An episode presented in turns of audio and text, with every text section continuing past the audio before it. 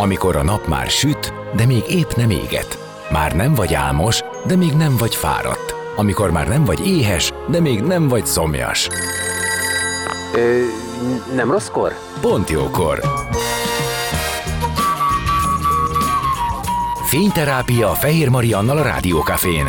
Benne a nap embere, kitekintés a világra és búvárkodás a lélekben.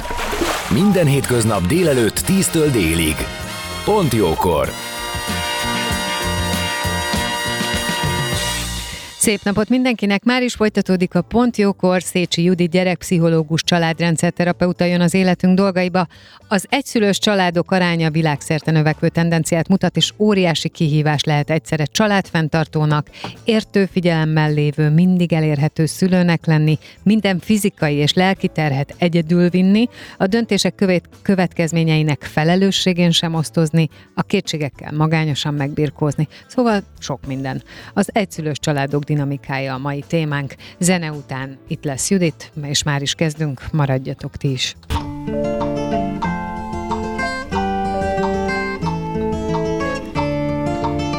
Beszélgessünk az életünk dolgairól, mert annak van értelme.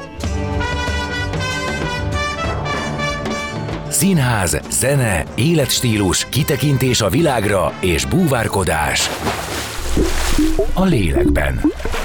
Pont jókor! Fehér Mariannal a Rádiókafén.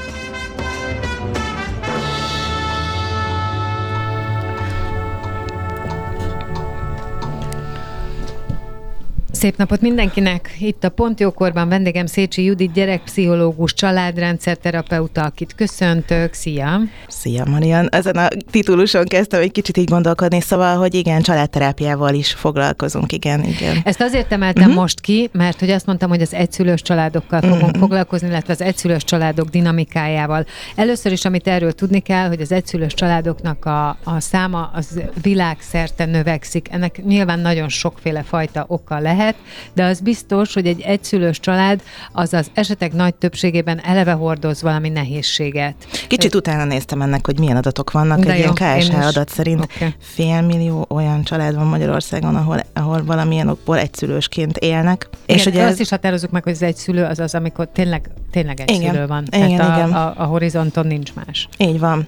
És nyilván ez egy csomókból lehet vállás miatt elhunyt Igen, a család, de- vagy a, a másik fél, vagy éppenséggel valamiért már nincs a családnak az életében, igen. Tehát, hogy Igen, sok de- ok lehet e mögött. Én azért mondtam, hogy ebben valószínűleg van valami nehézség, mert mondjuk ahol, ahol tragédia történt, uh-huh. tehát özvegy az egyszülő, ott uh, nyilván nem csak az a teher, hogy egyszülő vagyok, hanem hogy fel kell dolgoznom egy óriás traumát, amit a gyereknek is segíteni kell feldolgozni. A vállás is egyébként uh, hasonló. Hát abszolút, az is tulajdonképpen egy, egy, Egy gyászfolyamat, gyászfolyamat. amikor így egy ilyet el kell fogadni. Igen. Szóval ezzel csak azt akarom mondani, hogy viszonylag kevés a választott egy szülőség, de biztosan uh-huh. olyan is van. Tehát az is létezik, amikor valaki így vállalja. Na, és azt gondoltam, hogy ennek a dinamikájáról beszélgessünk, hiszen itt a szülő minden egyben. Jó zsarú, rossz zsarú, és gondoltam, akár végig is mehetünk itt a, a, az életkorokon. Nyilván a kamaszkor az, amin, amin uh-huh. el fogunk egy kicsit időzni, mert az ottani dinamika az, az ugye változik, akármilyen is volt előtte. De hogyha megyünk a kisgyerekkortól, tehát hogyan lehet szerinted ezt a felelősséget, ezt a kihívást egyedül ö, véghez vinni? Hogyan kell magát a szülőnek erősíteni, mit kell magáról tudni, mennyire kell tudatosnak lenni? Én még, még egyel visszamennék, hogy teljesen, amivel kezdtük, nem mindegy, hogy mi, mi az oka annak, hogy, Igen. hogy egy család egy szülősé válik, tehát hogy teljesen más az, amikor valaki tudatosan egyedül vállal gyereket, más az, amikor mondjuk egy elhúzódó, nagyon sok ilyen van elhúzódó vállás, amikor már évek óta perek vannak, és mindenki teljesen ki van fáradva tőle, más az, amikor így in medias res valaki beadja a vállókeresetet, és akkor ezzel kell együtt élni, más, hogyha valaki nek a apukája, anyukája meghalt, tehát hogy mindegyiknél azért más a helyzet. Másfajta folyamatok indulnak el. Ugye, amilyen váratlan ott azért abszolút először egy ilyen nagyon akut krízis helyzet alakul ki, amikor az, és azért is tud húzódni akár hetekig, hónapokig, amikor a teljes lefagyásban ott, ott tényleg valóban katasztrofális állapotok tudnak lenni. Hát csinálhatjuk azt, hogy végigvesszük, uh-huh. Hogy, mert a, végülis a végeredmény viszont ugyanaz, hogy rá kell valahogy tanulni erre a működésre. Igen, rá kell tanulni, és azért az is hangozzon el, ami igen, benne van a köztudatban, de azért a hozzám érkező családoknál újra meg újra fel szokott merülni kérdésként, hogy de biztos, hogy jobb egy mm, nem megfelelően működő családnál az, hogyha a, a szülők szétválnak, és hát azért egyértelműen igen a válasz. Tehát, hogy az a, azt az illúziót fenntartani, hogy igen, már totál elhidegültünk egymástól, már alig bírunk egy fedél alatt élni, de, de jobb ez így, mert szegény kisgyerek még csak nem tudom én most kezdte az iskolát, szóval ez nem, ez nem segít. Hosszú távon sokkal több ö, kárt okoz, mert hogy mi történik, nem kongruens a szülő, a viselkedése, meg az érzelmei. És, hogyha és ezt, a gyerek ezt az éppen uh-huh. sokkal hamarabb leveszi. Sokkal hamarabb leveszi, és elkezd valamilyen tüneteket produkálni, aztán jó esetben elkerül egy pszichológushoz, és akkor ott így lehet feltárni azokat a dolgokat, amik itt mögötte vannak. Tehát, hogy nem, nem jó megoldás az, hogy, hogy amíg nagyobb lesz, majd akkor talán, amikor kis kamasz lesz, akkor könnyebb lesz. Egyáltalán nem, nincs, nincs megfelelő időpont arra, hogy szétváljanak, sőt, egy olyan atmoszférában élni, ahol tényleg ott van a levegőben a feszültség, az Szóval ez így nem, nem tud működni. Én azt hiszem, hogy erre egy kicsit rá is vagyunk azért ö, szocializálva, uh-huh. Tehát nagyon sokaknak a mintája ez, hogy a házasság, a szülőkapcsolat az nem feltétlenül egy ilyen kielégítő, vagy, vagy főleg nem követendő, na de mégiscsak együtt maradtak a gyerek miatt, meg egyébként ezer más dolog miatt is, tehát azért a házassági gazdasági szövetség is azt is tudjuk, hát hogy, igen. hogy ezért van az, amikor, amikor valahogy lehetetlenné válik a különvállás, de ha jól értem, akkor te most arra bátorítasz, hogy az ember nézzen szembe és annak érdekében lépjen, hogy ő maga is boldog legyen, mert a boldogtalan szülő az előbb-utóbb kiütközik a gyereken. Abszolút, és az egész rendszernek a feszültséget úgy is meg fogja mutatni valamilyen tünetelésben. És Tehát mindig a, kicsit... a gyerek egyébként? Hát, igen. Tehát létezik az, hogy egyszer csak a gyerekkel van valami probléma, elmennek hozzád, és akkor azt tudod mondani, hogy lesznek kedvesek most foglalkozni a házasságukkal? Abszolút. Nagyon sokszor ez az instrukció, hogy vagy egyéni terápiát javasolok valamelyik szülőnek, hogyha az látszik, hogy az ő szülői mintájában van valami elakadás, vagy azt, hogy, hogy párterápia, mert hogy egyébként nem csak mm, párokat közelítő párterápia létezik, hanem létezik vállásterápia is, tehát hogy arra Tegnap felkészíteni. volt róla szó. Uh-huh. Na, volt szuper. róla szó, hogy, hogy ez hogy néz ki. Na most pont ezért, pont ezért az egyszülőnek szerintem olyan nehéz a dolga, mert ott még csak ez sem oszlik meg. Tehát uh-huh. nincs, nincs a, persze, tehát hogy érted, nincs az, hogy a feszültséget, a konfliktus helyzetet ki és még, tehát ott a konfliktus és a feszültség ő benne van egy nehéz helyzetben. Igen, de hogyha belegondolsz egy nagyon régen megromlott házasságban, és általában nagyon magányosan élnek a, a, a felek, tehát hogy igazából ezt, hogyha nem biztos, hogy ennyire ilyen dihotóman kell gondolkodni ebbe, hogy az egy, egy mm, egyedül nevelő szülő milyen, és hogy egy, egy házasságban, mert hogy egy házasságban is lehet totál érzelmileg elmagányosodva élni. Úgyhogy és a döntésekkel egyedül lenni? Uh-huh. Egyébként persze, igen, igen. Na de hát, hogy uh, akkor igen, mert most ezen gondolkodtam, hogy de hát az egyszülőséggel kezdtük, hogy kerültünk ide, de közben rájöttem, hogy úgy, hogy a, a végigvesszük azt, hogy mhm. miként, uh-huh. miként lesz egyszülő uh-huh. abban a családban.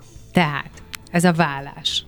Akkor rá kell tanulni arra a helyzetre, hogy a vállásban, tehát nyilván ki kell alakítani valamilyen kapcsolatot a másik féllel, ha az, valami, ha az benne marad, a gyerek látóterébe, vagy család látóterébe, vagy te arra gondolsz, amikor teljesen elmegy, és ott hát marad? igen, az egy teljesen más helyzet, amikor totál eltűnik valamelyik szülő, általában a mivel általában az édesanyáknak ítélik bíróság által a gyerekeket, döntő többségében a, az apukákról van ilyenkor szó, de hogy, de hogy az is nagyon érdekes, hogy utána hogyan van a kapcsolattartás, tehát hogy ez sem mindegy, hogy akkor ez így hogy néz ki. Szóval ez a téma nagyon ágazó, hogy valójában egy szülősé válik-e az a gyerek, akinél úgy van Aha.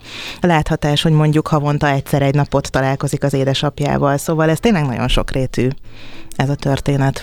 Jó, akkor próbáljuk meg uh-huh. úgy megfogni, hogy mindegy is, hogy miért, de a család az úgy néz ki, hogy egy darab szülő és a gyerekek. Uh-huh. És a, az élet megy, halad, és egyszerre vagy családfenntartó, egyszerre vagy olyan, aki, aki tök jó lenne, ha elérhető lenne és megértő lenne, egyszerre vagy olyan, aki foglalkozna talán a saját életével is, önmagával, de nyilván valószínűleg ez az utolsó a sorban, Uh-huh. No, hát itt több dolog nagyon fontos ebben az elmagányosodásban azt felismerni, hogy szükségem van felnőtt társaságra, és hogy akkor akár úgy, hogy egy babysittert vagy rokonokat mozgósítani, aki be tud kapcsolódni itt a gyerekfelügyeletbe kötelező. Nem szabad feloldódni abban, hogy én csak mint édesanya működök egy ilyen kapcsolatban. Ezt Tehát, hogy ez mondd egy... el még egyszer, mert szerintem olyan sokszor van az, hogy a szülők nem, ö, tehát hogy a, a lelki ismeret az a felé visz, hogy amúgy is rengeteget vagyok távol a hát munkám miatt, más Illetve mondjuk egy vállás után az a bűntudatiság, hogy, hogy ezzel rosszat tettem a gyerekemnek, ergo mi történik? Egy kompenzáló mechanizmus, hogy akkor igyekszem minél többet vele lenni, minél inkább az ő életének a részese lenni. Hozzáteszem ezzel abszolút az ő kis személyiségfejlődését korlátozva, visszatartva tud ez működni. Sokszor ilyen nagyon uh, túl uh, kontrolláló ilyen helikopterszülőké tudnak válni, vagy hajlamosak arra az egyedül nevelő szülők, hogy akkor én nagyon figyeljek mindent a gyerekem körül, nagyon én akarjam kontrollálni, szóval ez egy ilyen fullasztó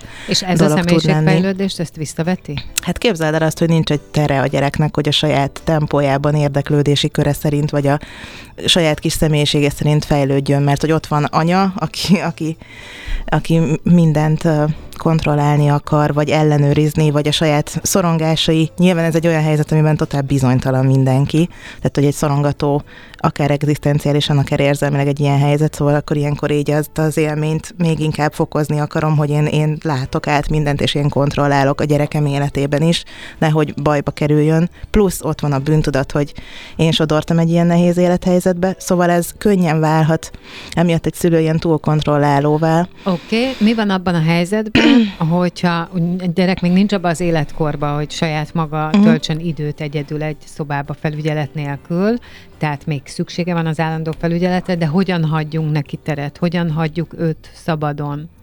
Hát, egy ilyen helyzetben. Amikor még picurka? Hát nem, nem nagyon pici, de, de azért még azért nem az van, hogy... Minden, tehát hogy már egy óvisnál is kell az, hogy a, az anya meg az apa... Játszon? Nem csak az, hogy egyedül játszol, hanem hogy tudjon másokkal lenni, valamelyik rokon vigyázzon rá. Ja, értem, tehát, tehát hogy, hogy, hogy ne az anya legyen Ne az bele. édesanyja legyen az egyetlen kapcsolódása. Világos. Ez a horizonti táv, szélesedjen, tehát hogy tudjon másokhoz is kapcsolódni. Mert hogy még mi történik itt, azon kívül, hogy könnyen válik egy szülő ilyenkor helikopterszülővé, a másik dolog, azt gondolom, hogy vagy úgy emlékszem, hogy egy korábbi adásban már ilyesmi, ezt érintettük ezt a témát, hogy nagyon könnyen válnak ilyenkor a szülők olyanná, akik így tényleg életkortól függetlenül beemelik egy felnőtt szerepbe, akár ilyen mm. házastársi szerepbe a gyereküket. Tehát, hogy az ovissal is a anya ott sírdogál mellett, és akkor elkezd megbeszélni olyan dolgokat, ami baromira nem az ő életkorának megfelelő. Nem is kellene, hogy tudjon róla, de igazából én azt gondolom, és azt szoktam javasolni, hogy egy, tehát, hogy kis kamasszal se, vagy kamaszokkal se, és nem azért, mert még akár ne is tudna ebbe egy ilyen empatikus partner lenni, nem az ő dolga ezekről tudni,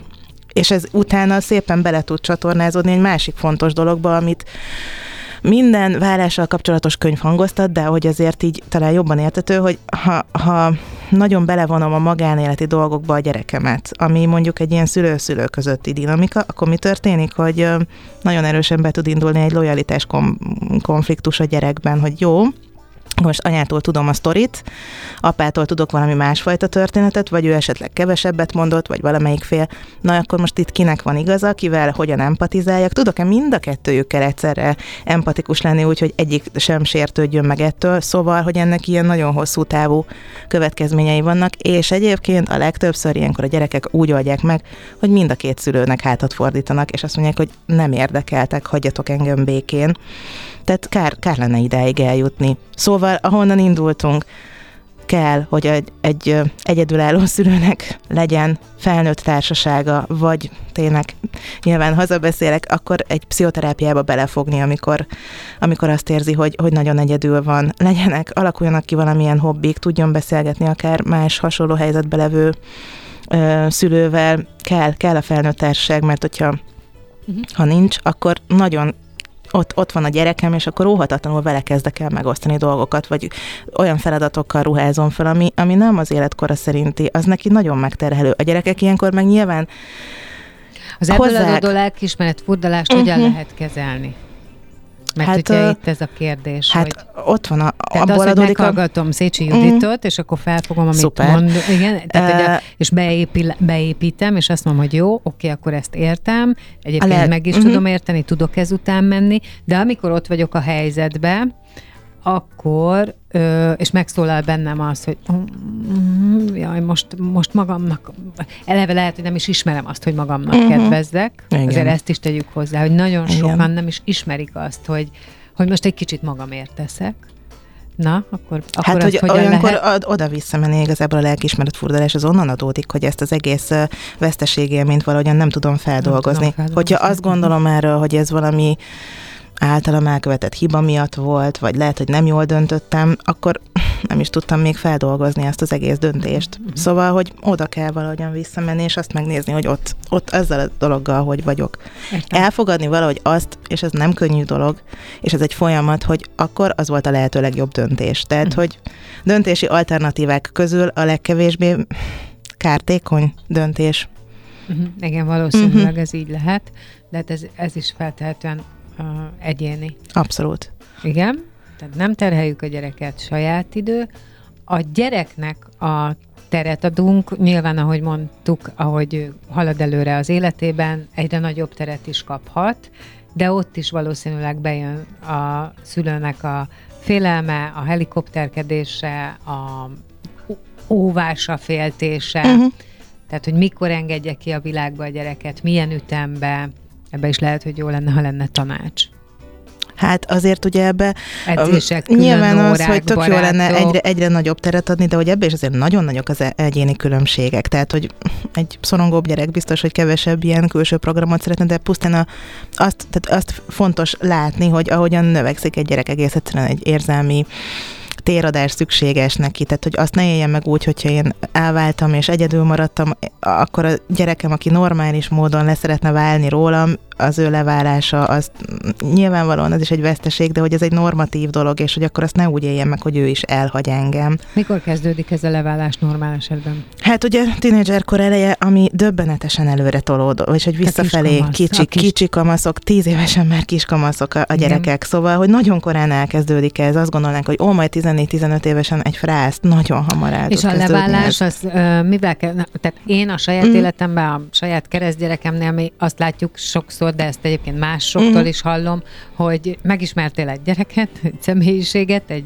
tulaj, valamilyen tulajdonságokat, és egyszer csak hazajön valaki, akinek az nincs, ami addig volt. Hát igen. De, de hogy ez nyilván átmeneti, én is mindig pufogtatom ezeket a mondatokat, de hogy közben meg ez az érzelmi és fizikai leválás is ugye kezdődhet azzal, hogy más nem tetszenek azok a programok, amik eddig jók voltak, nem olyan közlékeny, mint eddig, és ezek, Ez nagyon, ije, ezek nagyon ijesztőek. Nagyon és... ijesztőek, és igazából valójában nem is egy ilyen fokozatos ez a váltás, hanem általában elég drasztikus. Nagyon, Tehát mondjuk így vége a sulinak uh, júniusban, és mondjuk szeptemberre egy, Igen. egy valami mindennel dacoló és motiválatlan fiatal felnőttet látok ott magammal hát igen. Igen. Aha. És jössz azokkal a poénokkal, meg ö, dolgokkal, amik, amik a rendszerben működtek, és akkor tök. ilyen tök flagma uh-huh. válasz. Aha, ja, és mi történt?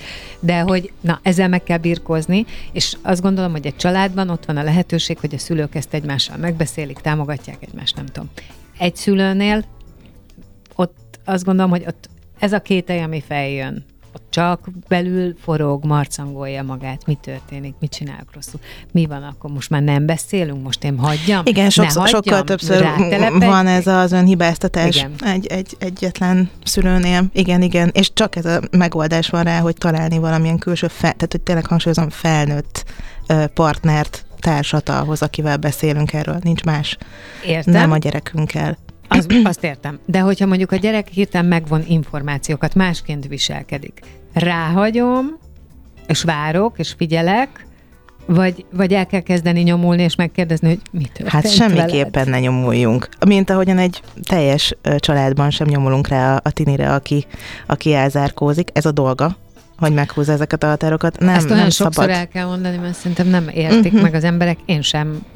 Ezt nehéz megérteni. Nekem Név nélkül mondok most egy példát, egy nagyon friss élményt, hirtelen kamasz lett egy hozzám járó, és minden addigi programot, amit szeretett a, a mm, anyukájával csinálni, ezt most így megvonta, és, és nem, és hogy, hogy tök jól át tudtunk ezen lendülni, átbeszéltük, hogy próbáljuk meg azt, hogy, hogy nem, nem kapcsolódik egy ilyen, ilyen érzelmi nyomasztás, meg egy ilyen, ilyen kényszeredettség ezekhez a programajánlatokhoz, hanem ezt egy kicsit ilyen lazábban, és el- elkezdett működni. Tehát, hogy valahogy, hogyha nincsen, nem asszociálódik azzal, hogy úristen, szombat van, most kell elmenni, kirándulni, meg nem tudom, Ugye, hogyha az egyre inkább kényszeredett, tehát nyomulunk a, a gyerekünkre, akkor egyre jobban kapcsolja hozzá azt az érzést, hogy, hogy mindjárt jön az anyukám vagy az apukám, és fogja mondani a hülyeségeit, amihez nincs kedvem, tehát ezzel az ellenállást nő. Hogyha meg oldottabb élmények kapcsolódnak ezekhez, fölajánlok esetleg alternatívákat, és egyébként, ami tök nehéz, de igazából nagyon fontos, hogy nekem, mint szülő kell elkezdeni abba tájékozódni, hogy őt mik érdeklik, és akkor olyan programokat bevállalni, és lehet, hogy nem annyira szeretek elmenni mondjuk egy, nem tudom én, Ajaj. valamilyen Igen. kiállításra, ami őt érdekli, vagy valami mangás dologra. Esetleg egy Minecraft-ba Egy Minecraftos három cuccra. órát sorba állni Mhm. egy Na. Autogramért? Nem, nem tudom, mi a baj De ezzel. hogy igazából, igazából, tehát nekünk kell ilyenkor így egy kicsit így beáldozni magunkat, és, és olyan programokat bevállalni együtt, ami lehet, hogy minket kevésbé érdekel, őt meg nagyon, és akkor ezzel megjön az az érzelmi élmény, hogy amúgy együtt lenni tök jó, nem csak olyan, mint amikor megyek és azt arra csapok, hogy gyerünk a rámszakadékba kirándulni. Szóval, hogy na, Mhm. ez a feladat. És nem baj, Szuper. hogyha titkolózik, sőt, az a dolga. Dolga. Uh-huh.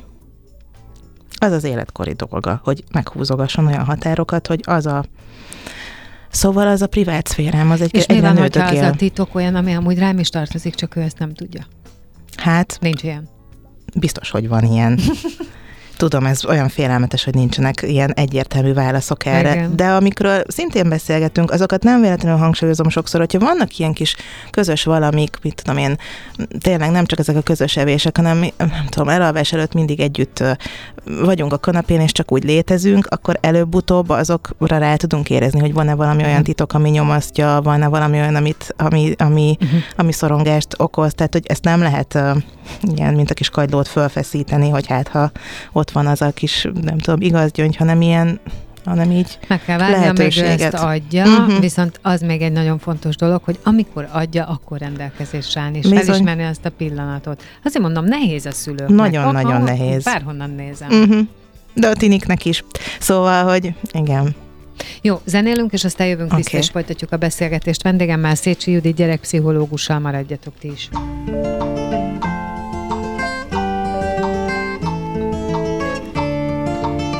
Beszélgessünk az életünk dolgairól, mert annak van értelme. Színház, zene, életstílus, kitekintés a világra és búvárkodás. A lélekben. Pont jókor. Fehér Mariannal a Rádiókafén.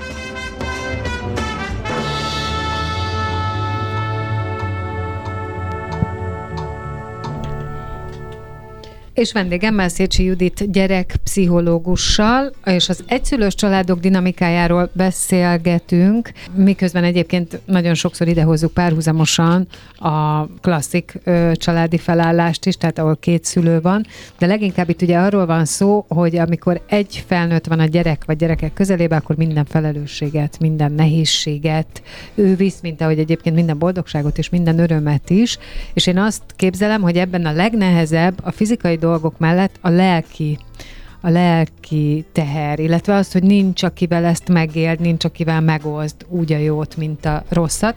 És amire mindenképp ki akarok térni, uh, nyilván a kiskamasz és a tinikora az, ami egy óriás változás, amit le kell követni a szülőnek, és saját magába is regisztrálnia kell, hogy mi történik vele a gyerekébe is, és arra megoldásokat kell találni. De én, amit a környezetemben hallok, és ehhez egyébként nem feltétlenül kell lenni egy szülőnek, de akkor is idehozom azt, hogy nekik nincs lehetőségük, hogy leváltsa őket valaki, az a tanulás. Uh-huh. És annak a kontrollálása, számon kérése. Ez Fú, egy óriás Hát nehéz igen, dolog. ez egy nagyon nehéz dolog. Alapvetően ö, Úgyhogy nagyon sok tanulási képességvizsgálatot csináltam korábban, még nevelési tanácsadós koromban, és láttam, hogy mennyi kiskamasznál van megbújtatva olyan valódi tanulási nehézség, ami mondjuk előtte nem került diagnosztizálásra. Sokszor egy-egy válláskor, vagy egy ilyen nehéz élethelyzetkor ezek ki tudnak bukni. Tehát ez fontos, ez hangozzon el, hogy akár a lelki megpróbáltatás hatására ö, is produkálhat egy gyerek időszakosan olyat, mint hogyha valóban valamilyen tanulási vagy részképességbeli problémája lenne, de meglevő addig tök jól kompenzált dolgok, meg akár fel tudnak erősödni egy-egy ilyen hatásra.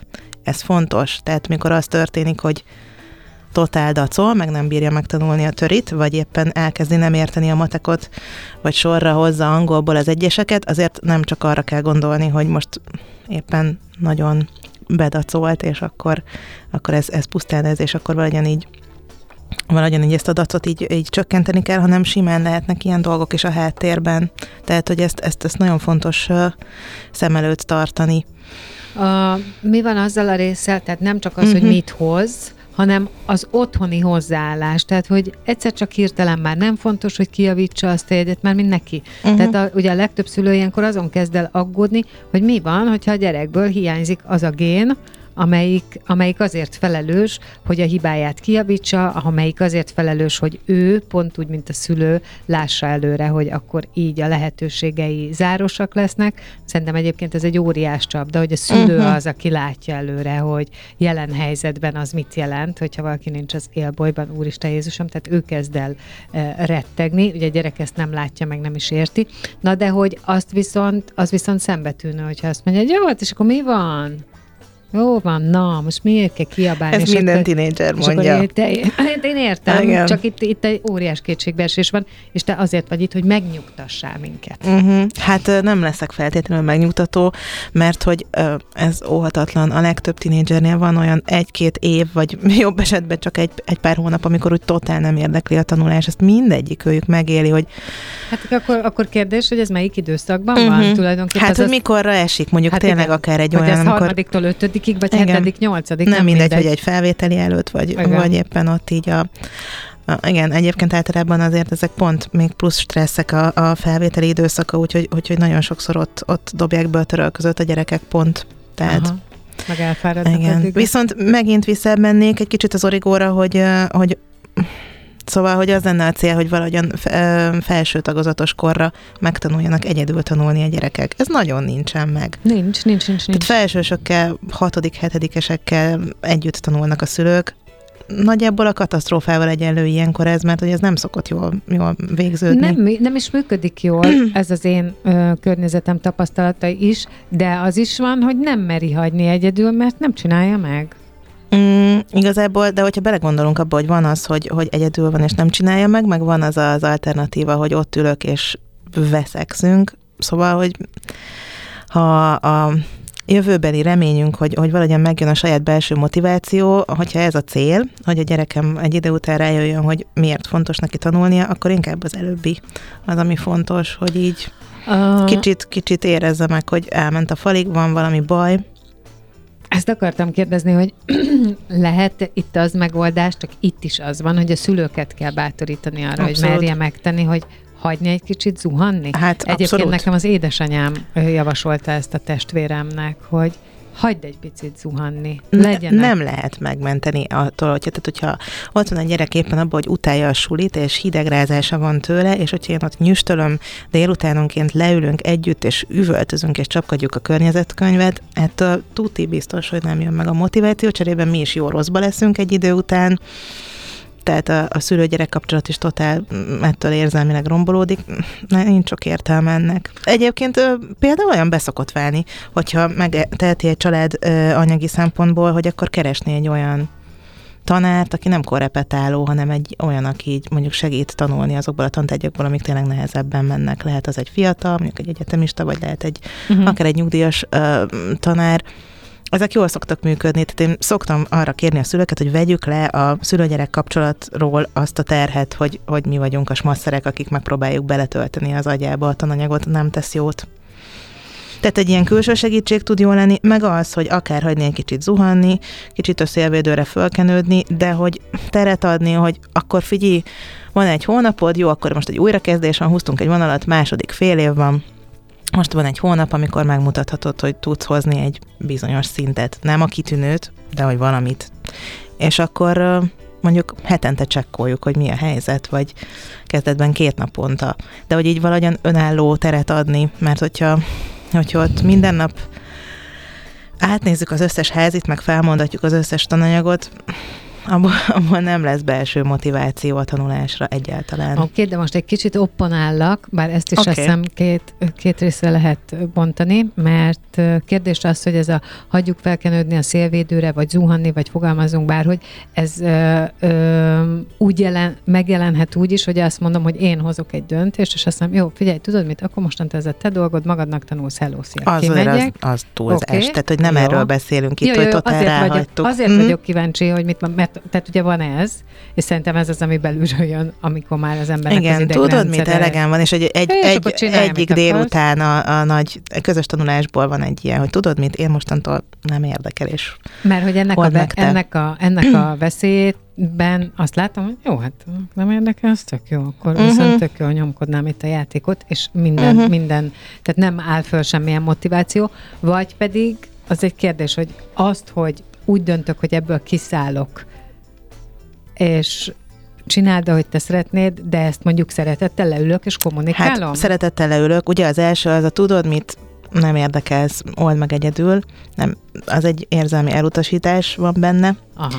Egy magárahagyás baromi szorongató egyébként, tehát hogy így amellett, hogy valószínű még nagyobb lustaságra ösztönzöm ezzel a gyerekemet, azért ez neki rendkívül szorongató is tud lenni, hogy tényleg akkor magamra hagytak, te jó ég.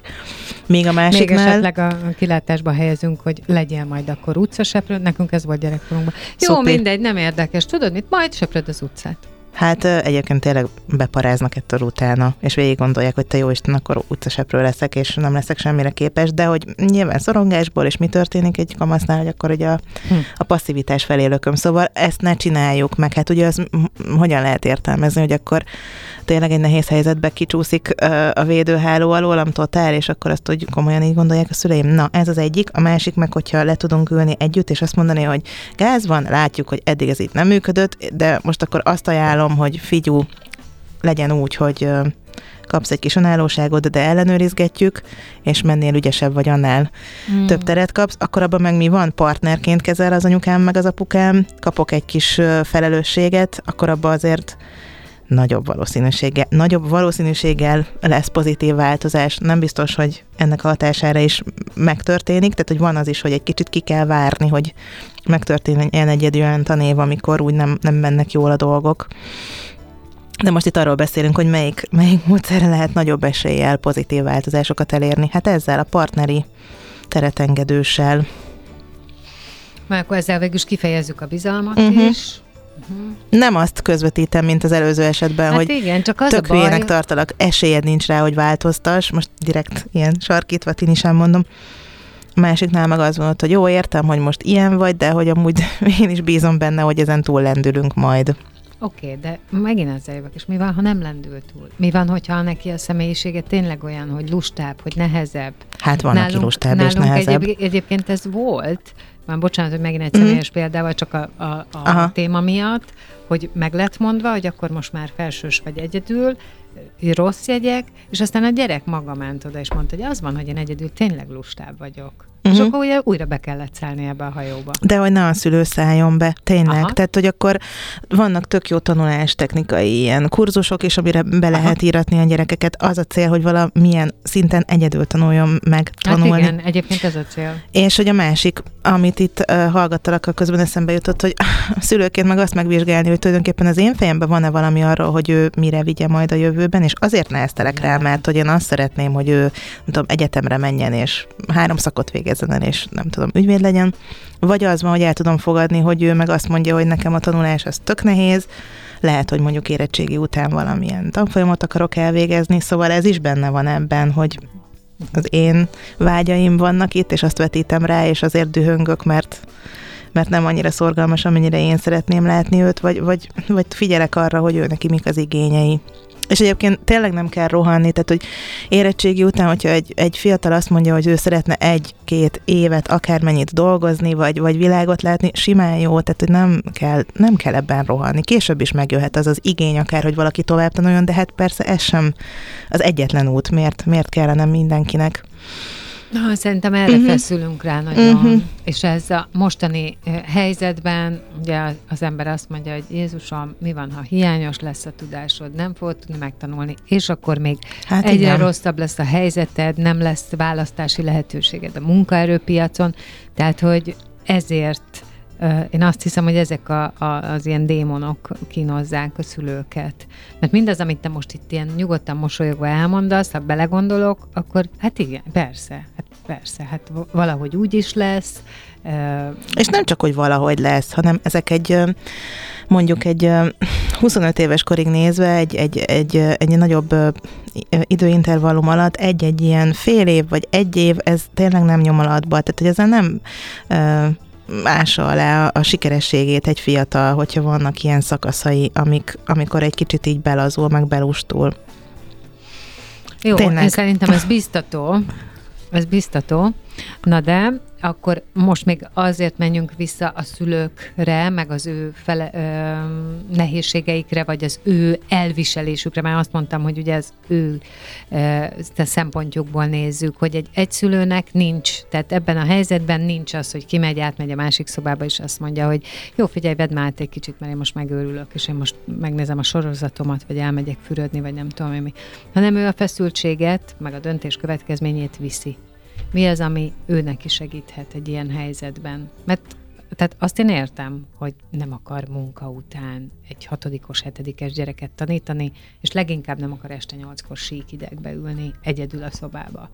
Tehát mit tehető saját magáért? Hát nem csak, hogy saját magáért vissza erre a témára, amit most az előbb átbeszéltünk, hogy reális célokat kitűzni, tehát hogy ilyenkor nem az a lényeg, hogy minden tökéletes legyen, nem kell az abba mondjuk abba a fél évben, ami a legnehezebb, feltétlenül kenterbe vágni a lakást, elvárni a gyerekemtől, hogy mindenből ötös legyen, és tökéletes legyen minden. Azt elfogadni, hogy bizonyos életszakaszokban az az ilyen ilyen külön békét kötni magunkkal, meg így, a, meg, meg, meg mindennel, ami körülöttünk van, hogy az lehet egy, lehet egy nem annyira tökéletes működés. Ez nagyon fontos, mert hogy, mert hogy pont amiatt, hogy, hogy egy veszteségért ilyenkor egy felnőttet, akkor utána szeretné az életét is, tehát nem csak ez a helikopterezés, hanem hogy az életében is mindent olyan nagyon tökéletesen csinálni, hogy jó, akkor most tisztalappal indultunk, most legyen minden makulátlan, ez nem reális, hát ez olyan, olyan szinten tovább terheljük ezzel magunkat, hogy ez nem, nem reális elvárás magunk felé. Tehát egy kicsit így abba belelazulni, hogy most lehet ügyetlennek lenni, most lehet sokkal idegesebbnek lenni a gyerekemmel, ezzel nem fogom tönkretenni őt, lehet nekem is rosszabb paszban lenni, lehet segítséget kérni, lehet azt mondani, hogy nekem most szükségem van fél napra, vagy három órára. Szóval, hogy én, én, én ezt javasolom ezzel kapcsolatban, hogy így lehet jobban túlélni.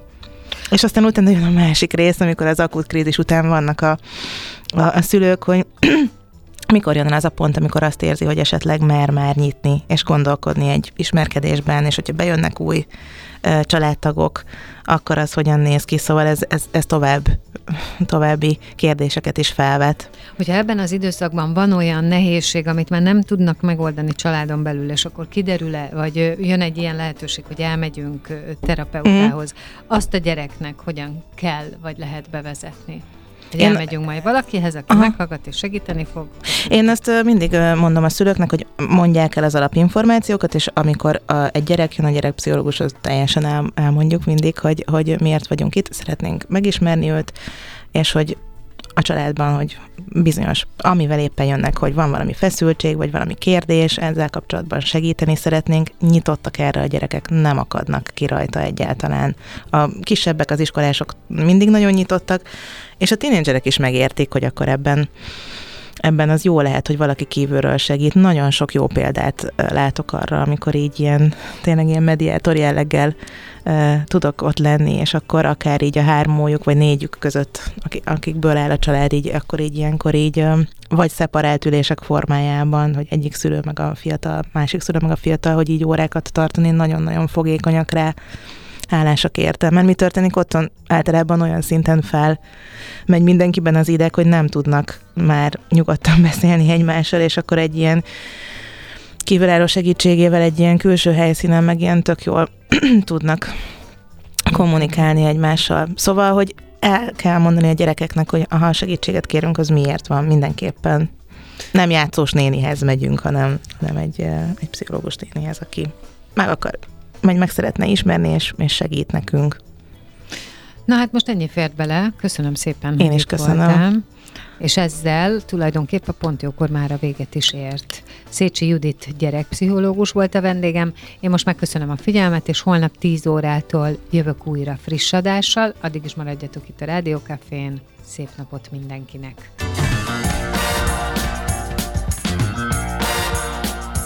Dél van.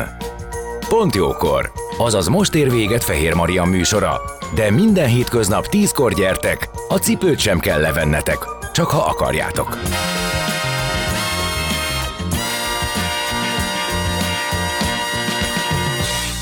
Az elhangzott műsorszám termék megjelenítést tartalmazott.